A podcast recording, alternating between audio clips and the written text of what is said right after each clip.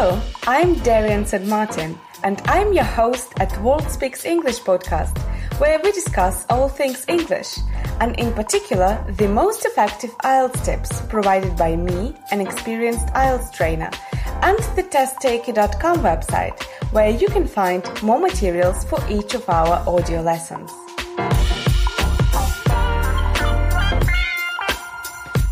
You're listening to a series of podcasts about IELTS speaking. Today's topic is health, and we will be reviewing sample answers to typical questions you might get at your test, as well as some key vocabulary you must know for the topic. Let's begin with the first part of the IELTS speaking section. The examiner will now ask you some relatively easy questions. The first one might be in what ways do you try to stay healthy? And you might answer, Staying healthy for me is very important, so I try to maintain a balanced diet as often as I can. I also exercise regularly and hit the gym every day. The next one is Is it easy to keep fit where you live? Well, you might say, to be honest, no. I find myself struggling all the time. Fast food is sometimes the option I reach for because I work hectic hours. Next one is what part of your lifestyle would you most like to make healthier? You might say, there is always room for improvement. I'm sure I can make my sleeping habits better, exercise more regularly, eat healthier, and finally say no to sugar. The next one is Are you careful about what you eat? And you may say, Yes, very much. I don't like any sweet drinks and I never put sugar in my tea or coffee. I also avoid anything fried and containing much fat. I like eating light, healthy vegetables and drinking lots of water to stay hydrated. The next one is how important is a healthy lifestyle for you? And your answer might be a healthy lifestyle is the basis that allows us to be productive and happy every single day. I cannot imagine how bad my life would be if I didn't pay attention to my health. And lastly, do you eat much junk food? No, quite rarely. However, there is a McDonald's restaurant right around the corner from my office, and I grab a small burger and fries couple of times per month there.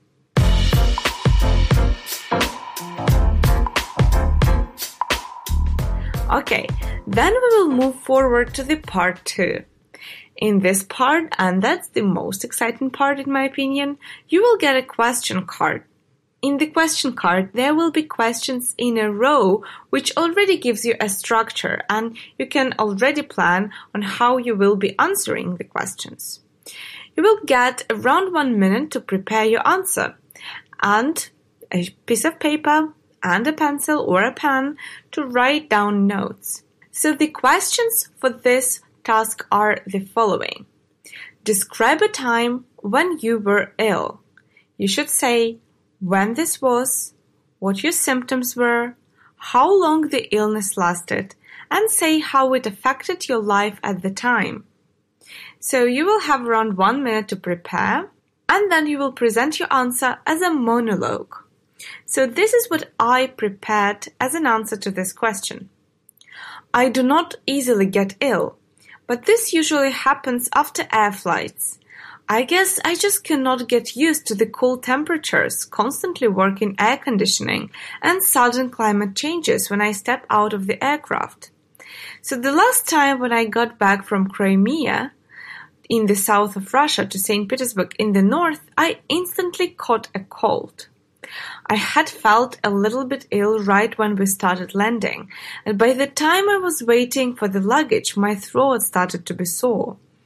Fortunately, my temperature did not rise at all, but I still felt extremely miserable for the next three or four days. Luckily, that was the final free week until my new job started, so I could lie in bed, drink lots of hot tea with herbs, get some medicine, and sleep as much as possible. The illness finally vanished when one morning I was able to breathe freely and actually had some appetite to eat and enjoy my breakfast. The worst thing about being sick is definitely the lack of productivity that I inevitably experience.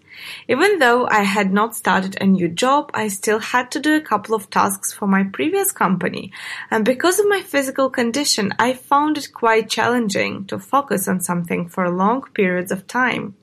My ability to concentrate was definitely affected in a negative way. Also, I couldn't enjoy myself to the usual extent.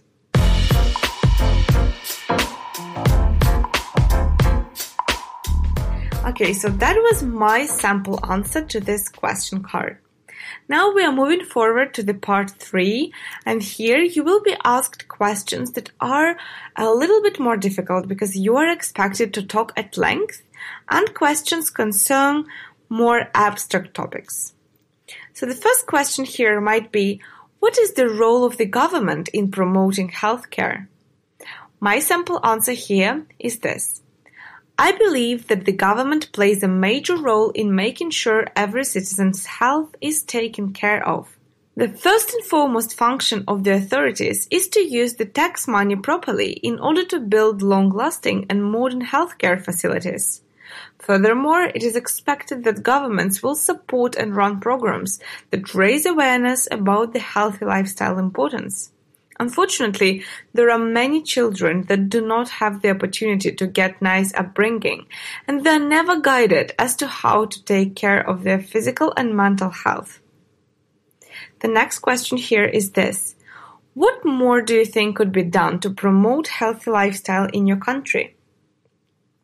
Every change starts in our own minds, so I am sure each of us can think of a way to increase the quality of everyday life without relying on the government or any other supervising body.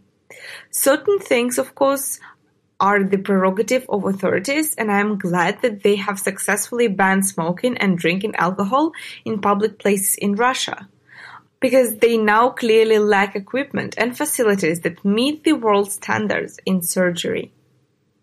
And the last question would be how can individuals take more responsibilities for their own health? And I would answer this all starts with food because we are what we eat. In a restaurant, it is always possible to choose more natural and healthy options, or anyone can cook at home. Another obvious cause of our well being is physical activity that everyone can maintain on the comfortable level. Moreover, mental health is extremely important as well because it not only helps to stay sane but also ensures that one is happy and copes with stress effectively day in and day out. However, whilst we are fully responsible for what we eat and how regularly we exercise, we cannot be held accountable for the atmosphere we are forced to work in by employers.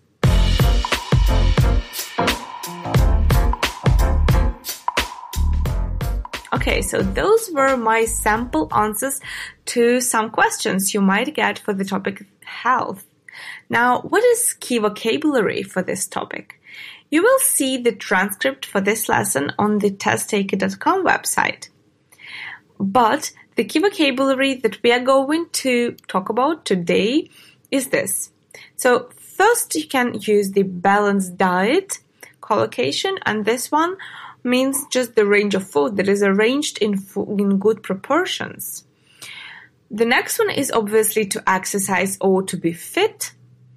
Those are very obvious and useful words in your vocabulary when talking about health. You can also use words like sleeping habits or to lack sleep if you want to talk about sleep. Um, the lack of sleep also influences your productivity. So you can use the collocation to be productive when talking about that. You can use the interesting collocation disseminate information, and this means to spread basically information. So to disseminate is the same as to spread, and this is very important when it comes to your paraphrasing band score. Then to implement policies can also be used when talking about health because governments are particularly good at implementing policies about healthcare, for example. Then the healthy lifestyle comes in handy here when talking about health. And when we are mentioning healthy lifestyle, probably we are speaking about engaging in sports or encouraging someone doing sports or just being conscious about what we eat. Same goes about the discipline. That's another very nice word. And the discipline sometimes means basically to avoid vices. And to avoid vices is the same as to keep away from bad habits. Um, to be disciplined usually means doing workouts, and workouts can be different. It can be an intense workout, it can be a mild workout. Being disciplined also means limiting some kinds of foods. For example, to limit sugar intake or to limit fuzzy drinks or just sweet drinks or sweet food in general. It is also very important to stay active and to hit the gym to lose some weight. Those are very useful collocations for the topic health as well.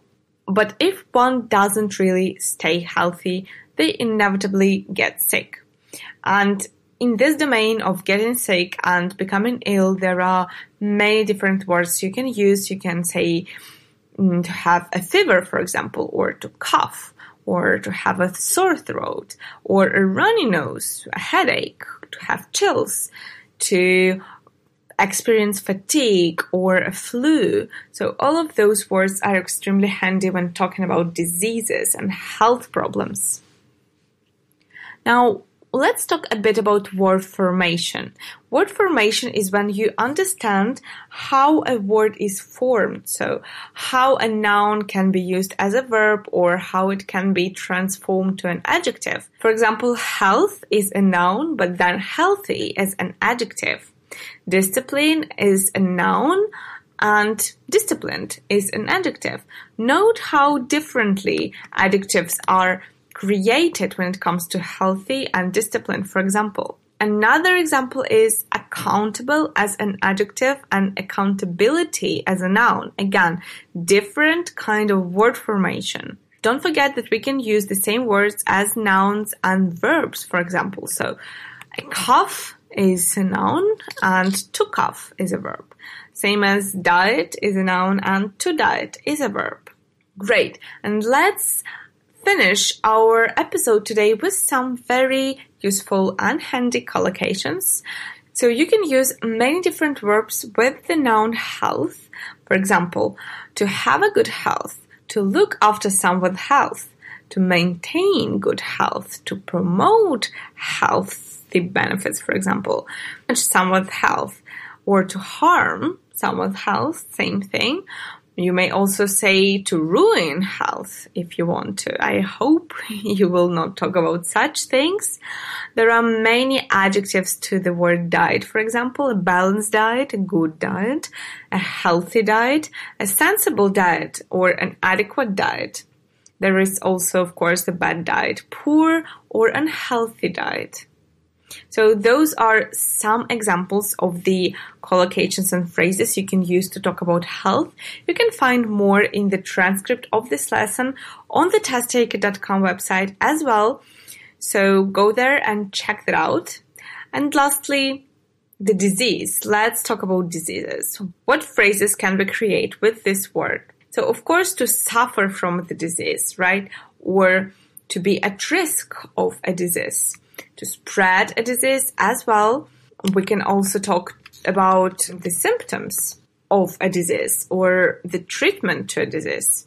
Those all are very handy and quite not common, I would say, words when talking about illnesses.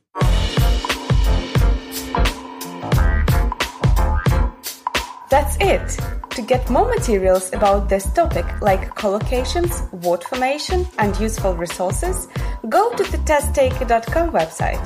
You are also welcome to visit my YouTube channel at youtube.com slash Darian Martin, where you will get a ton of free books, practice PDFs, and tips for IELTS. See you in the next episode of World Speaks English podcast. Bye!